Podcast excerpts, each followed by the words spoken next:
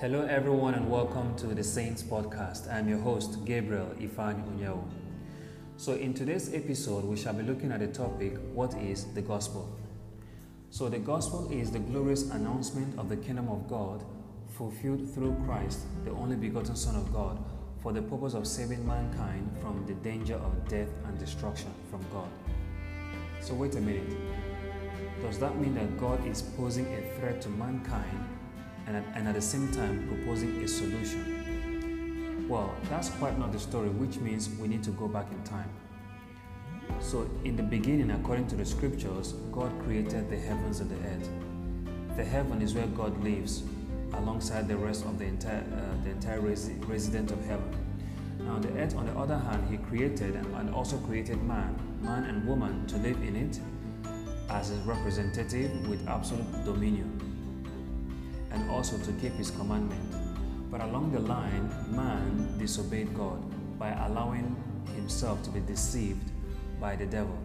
Now, the devil, on the other hand, happens to be a former angel who used to live in heaven who got kicked out for disobeying and rebelling against God. Now, the devil now deceived mankind to rebel and disobey God by sinning against God. Now, such action calls for justice because God is a, is a God of justice, a justice that comes with death and destruction. Because ever since man sinned against God, man had not only been corrupted by nature, but also doomed for destruction. But the same God of justice, who is full of compassion, love, and mercy, decided to come up with a better and brilliant plan. Now, this resulted in sending his only begotten Son to not only announce the kingdom of God, but also call people away from sin unto repentance unto God, to believe in the gospel and to believe in Him through faith for the purpose of reconciliation unto the Father. But most importantly, take our place of punishment in order to transfer His righteousness unto us in exchange for our sins in order to satisfy the justice of God. Now, while the gospel is for all mankind, it will only benefit those who are willing to accept. Why? Because God does not force His will down anyone's throat. Basically, this is what the gospel is all about. Now that we have an idea of what the gospel, gospel is all about, how best can one respond to it? I think it has to do with a successful and breakthrough understanding of the gospel, which is the fact that mankind is incapable of saving oneself from the consequences of sin, alongside with the uh, collaboration effort towards the goal and purpose of the gospel, which is accepting the salvation of Christ.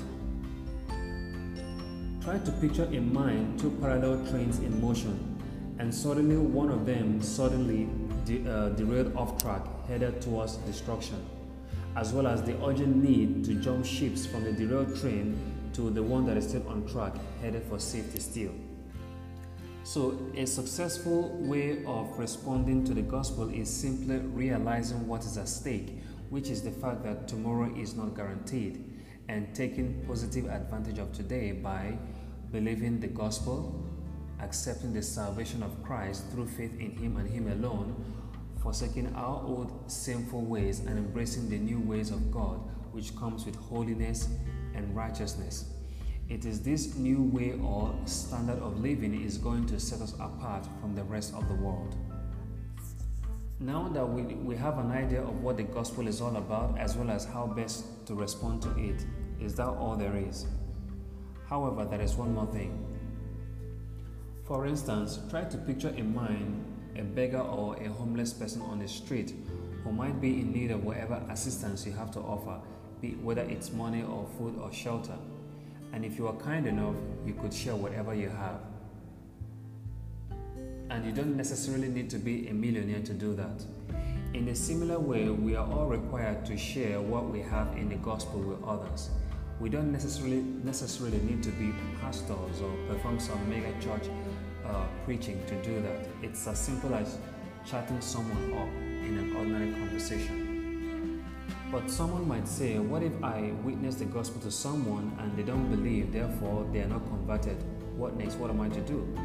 Uh, the thing is, there is nothing you can do because it is not your job in the first place to convert anyone. That is the job of the Father. Your job is to be an instrument in His hand to witness the gospel. Your job is to play a supporting role to the Father's lead role. And that is because it is the Father who does the conversion. Your job is to just witness the gospel and let the Father do the conversion. Now, who is the gospel for? To that question, the answer is the gospel is for all mankind. It is a gift from God to man. And what makes it a gift is because it is something we do not deserve, we did not merit it, and there is nothing we can do to earn it. And that is what makes it a gift. In the book of Romans, chapter 3, verse 23, it says, For everyone has sinned, we all fall short of God's glorious standard. Again, in the book of Romans, chapter 5, verse 8, it says, but God showed his great love for us by sending Christ to die for us while we were still sinners. And in Romans chapter 6 verse 23 it says, "For the wages of sin is death, but the free gift of God is eternal life through Christ Jesus our Lord." So as a believer, there are basic basic essential doctrines that a believer should be aware of as well as believe. One of them happened to be the virgin birth of Christ which means we believe, according to the scriptures, that he was conceived by the Holy Spirit without the union of man and woman. Next, we also believe in his deity. Although he was man while he walked this planet Earth, yet we also believe that he is God according to the scriptures. We also believe that salvation comes through faith in him and him alone, not by any works or by keeping any law or any commandment. Also, we believe in his resurrection. According to the scriptures, he, he was crucified. Three days later, he resurrected and ascended into heaven. We believe this as a hope of resurrection for the saints of God who died in Christ or who are yet to die in Christ. And also for those still living in Christ as well. Next, we also need to be aware of a couple of things uh, like Like we already mentioned, salvation, which means deliverance from sin and the consequences of sin by having faith in Christ and Christ alone. Next is just justification, which means being declared righteous before God as a result of having salvation or having faith in Christ and the salvation he brings. Next is sanctification, which is being set apart as holy and consecrated, sacred unto God.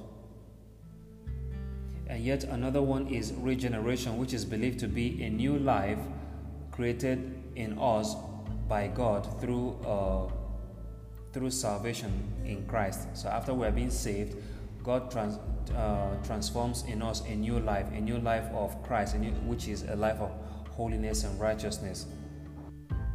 So I hope this episode has been a blessing to us all. Thank you for listening, and I'll see you in, in the next episode.